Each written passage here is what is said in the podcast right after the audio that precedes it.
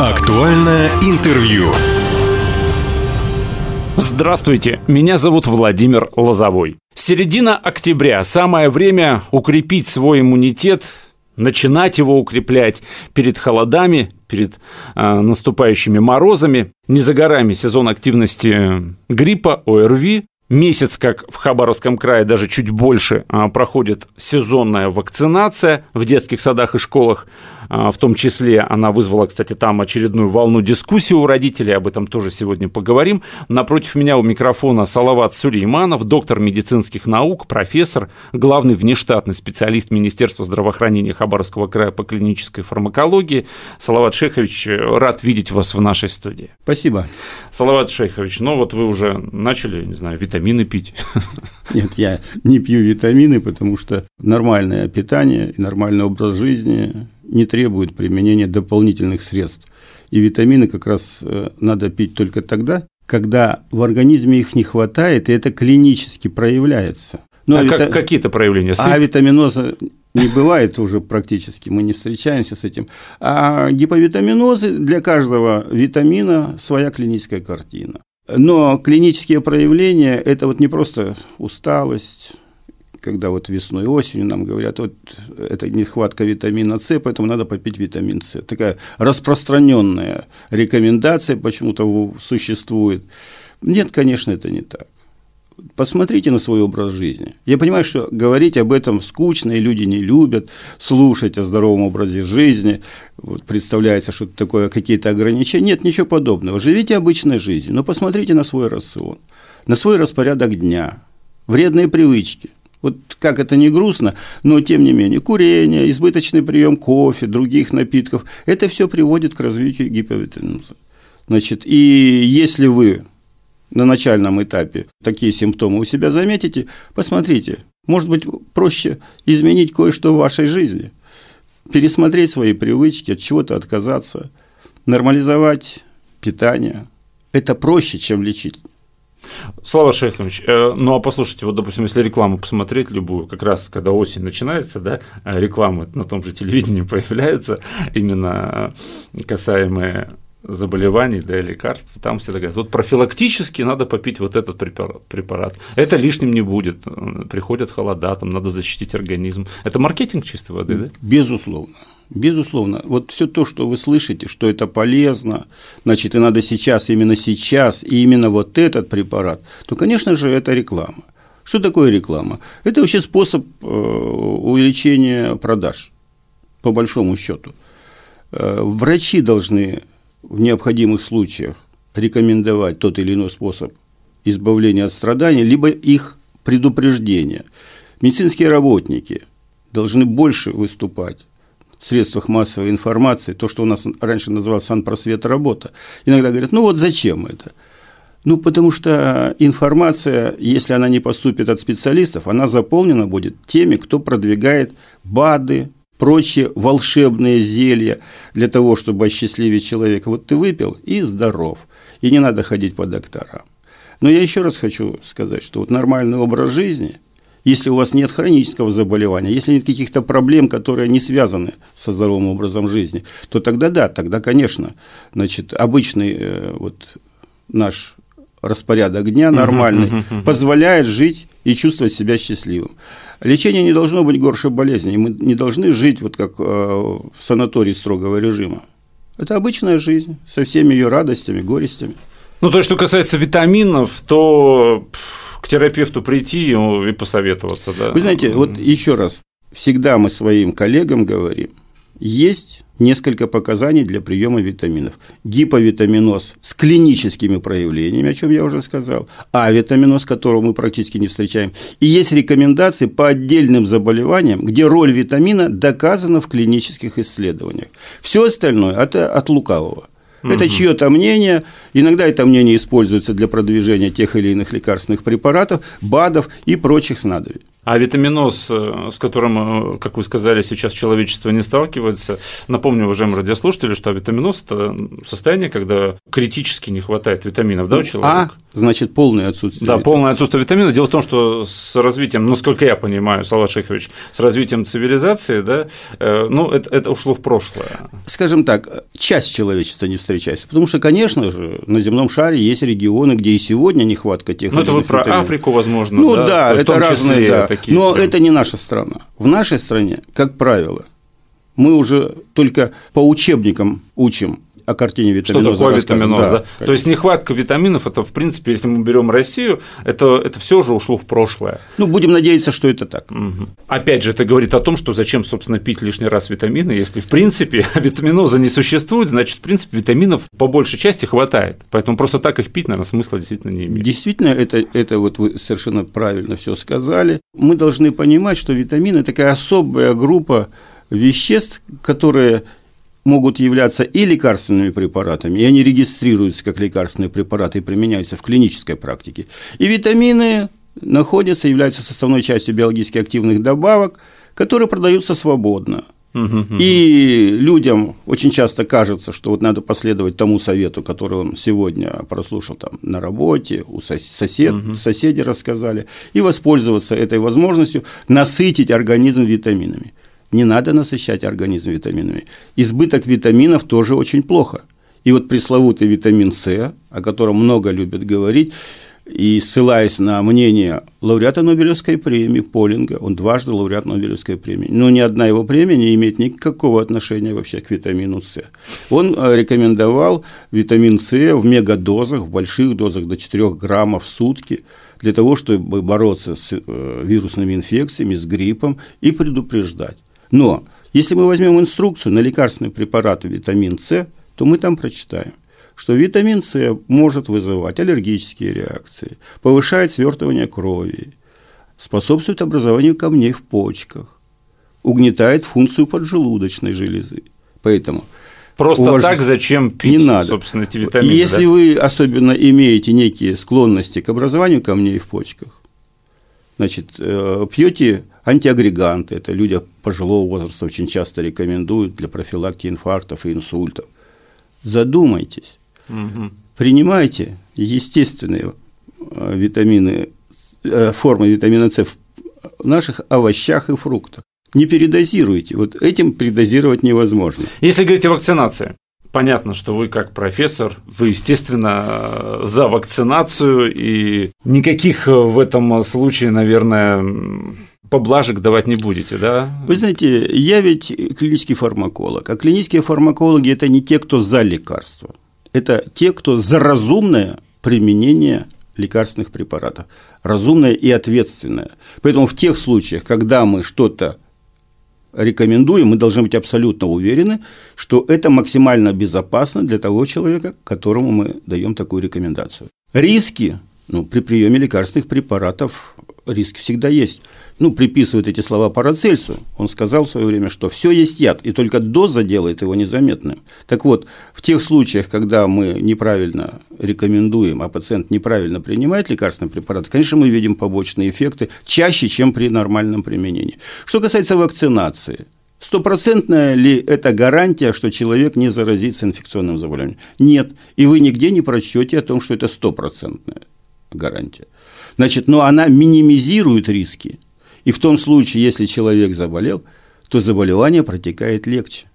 Мгм. Почему? А потому что организм простимулирован, и он готов к борьбе с данным вирусным агентом. Давайте взвешивать. Вот перед нами весы. На одной стороне мнимые мифические риски, на другой стороне вполне реальный риск заболеть тем или иным заболеванием вирусным. Особенно такие тяжелые заболевания, как грипп.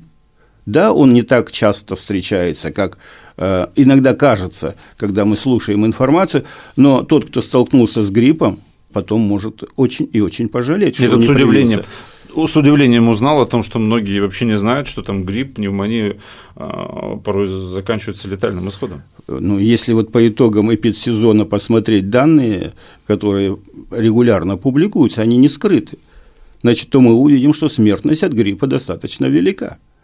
Причем есть категории пациентов, которым мы бы настоятельно рекомендовали прививаться. Вот общая рекомендация, да, всем, но кому надо обязательно? Конечно, детям. Конечно, Вот, а людям на- пожилым. А здесь наоборот говорят, что зачем детей-то колоть, они еще маленькие, зачем эти вакцины ставить? Вот если мы почитаем внимательно инструкции к некоторым вакцинам, там написано, что начиная с 6 месяцев. Почему до 6 месяцев не рекомендуют? Ну, во-первых, э, там должен сохраняться иммунитет, который ребенок получил от мамы. Вот почему мы ратуем за грудное вскармливание? Масса полезных веществ, в том числе и защитные вещества, переходят с молоком мамы к ребенку. Потом этот иммунитет ослабевает, и нам надо стимулировать э, иммунную систему к встрече с неожиданными э, возбудителями, которые ребенок не встречал, находясь э, в материнском лоне. Поэтому, безусловно, такие рекомендации полезны. Но мы, когда говорим о вакцинации, мы же имеем в виду какого-то среднестатистического человека, а у каждого есть своя история жизни история болезни. Поэтому доктора, когда к ним приходишь на прием, так нудно выспрашивают, вот, как вот какой родился, какая масса. Ну, это хорошо, если далее. доктора То есть выспрашивают. это. Ну, То мы же говорим бывает, о нормальных, времени- да, Да, что у них времени на это не ну, хватает. Тогда мама должна сама заявить. Вот ответственность за собственное здоровье никто с человека не снимал. У нас почему-то ответственность за здоровье человека перекладывается на систему здравоохранения. Это абсолютно неправильно.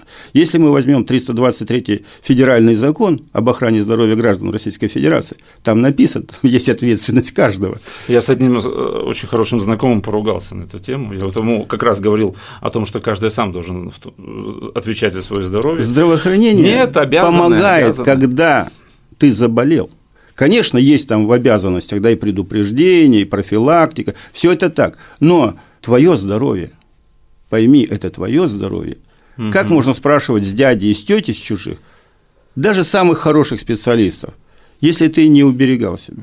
Слушайте, Салават Шейхович, а если вот поговорить о противниках вакцинации, как вы думаете, по вашим личным ощущениям, их больше становится из года в год, нет? Вы знаете- Потому что вот ситуация с коклюшем, коклюшем, правильно коклюшем, но почему-то так привычно коклюш говорить. Вот в 15 раз больше стало, по-моему, эм, заболевания коклюшем в Хабаровском крае, в том числе, говорят, потому что прививаться стали меньше.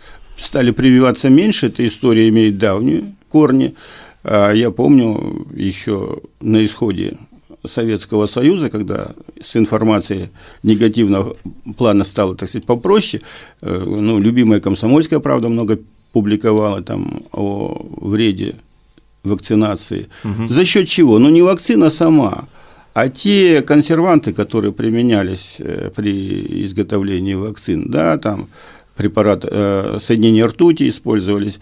Ну, какая-то доля истины в этих претензиях была. То, что сегодня применяется, минимизировало эти риски. Ведь наука развивается, в том числе и вакцинология.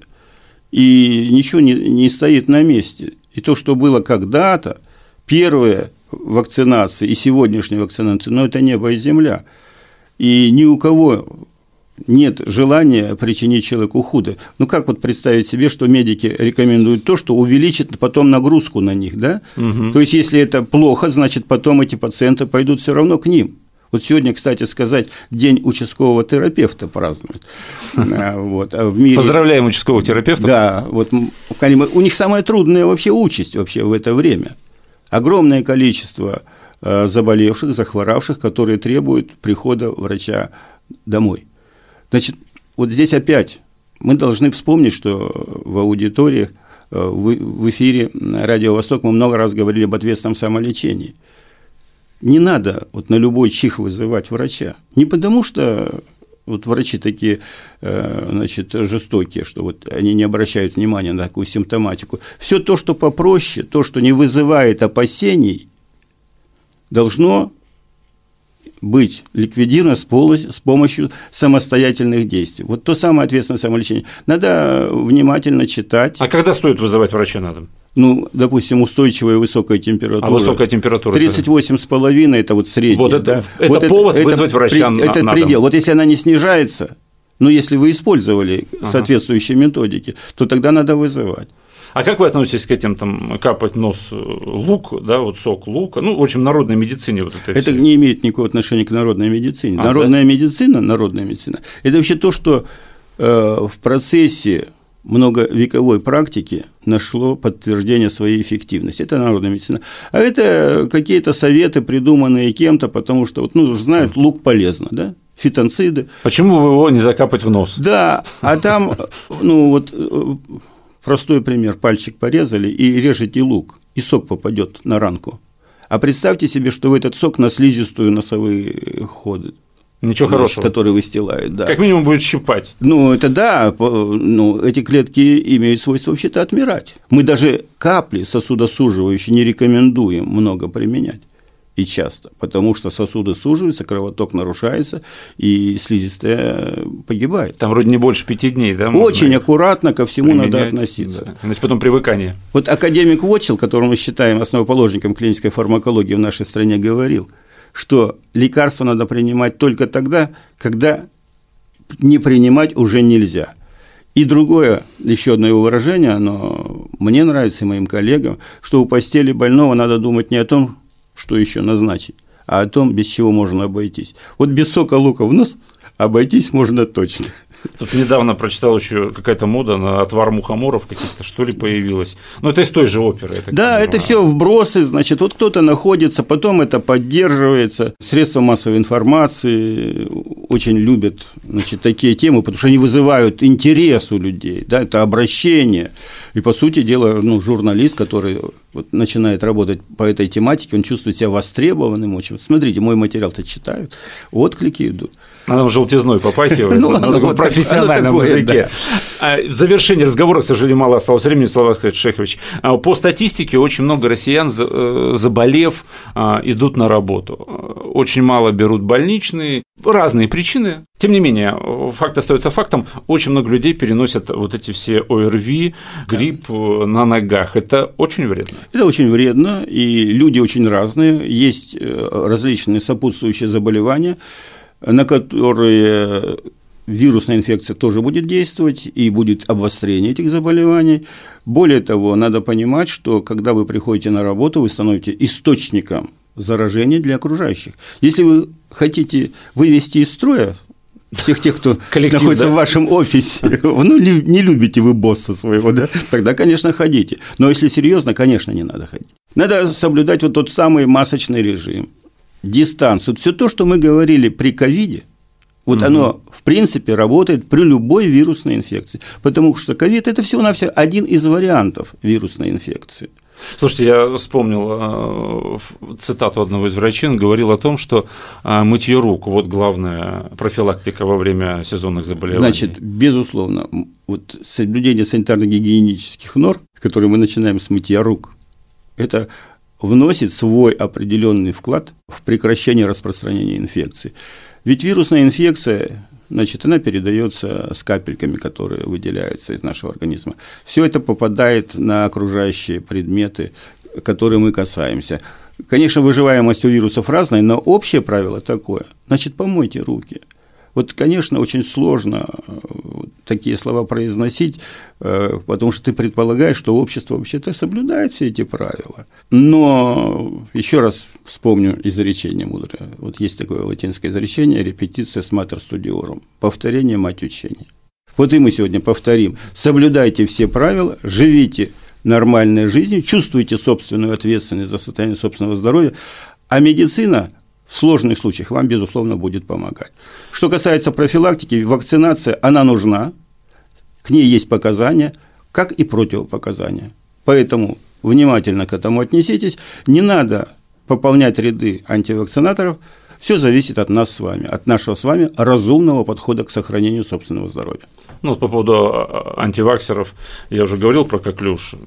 Напомню, да, что вот считается по этому году число заболевших по сравнению с прошлым в Хабаровском крае увеличилось в 15 раз. Говорят, что антиваксеры стали причиной вот этой вспышки коклюша. Ну, одна из причин. Одна из причин. одна из вот. причин, ну, не может конечно. так на пустом месте Да. он а, вырасти в 15 раз число заболеваний. Итак, подытожу, Салават Шихович, моем руки, ставим прививку, не капаем сок лука в нос, да, и не пьем отвар мухоморов. Ведем нормальный образ жизни. Ведем нормальный образ жизни. Сегодня напротив меня у микрофона был Салават Шейхович Сулейманов, доктор медицинских наук, профессор, главный внештатный специалист Министерства здравоохранения Хабаровского края по клинической фармакологии.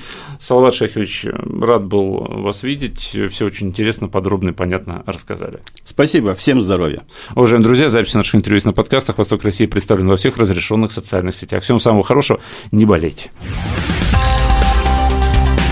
Актуальное интервью.